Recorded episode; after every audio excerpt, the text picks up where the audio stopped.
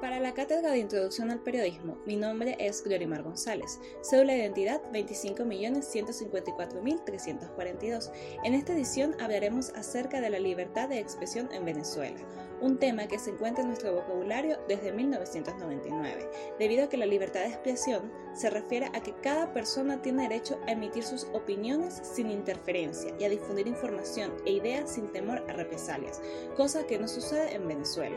debido a que aquel que emite opinión en contra del gobierno se encuentra en vulnerabilidad de sufrir consecuencias. No solamente los líderes opositores, también los periodistas son atacados por grupos armados, cierran los medios, las divisas no se aprueban para el papel periódico, según un reporte del Instituto de Prensa y Sociedad Venezolana, existe también la censura en Internet, y es que en octubre del 2019 realizaron una prueba a 25 sitios de noticias y redes sociales, los cuales presentan dificultad de acceso mediante los proveedores de Internet en Venezuela, con especial énfasis en CanTV. Esta censura se une a la falta de información que genera la persecución contra periodistas, quienes no se encuentran a salvo en las redes sociales, como le sucedió al periodista Luis Carlos Díaz en marzo del 2019, lo cual se une a que según el Observatorio de la Libertad de Prensa,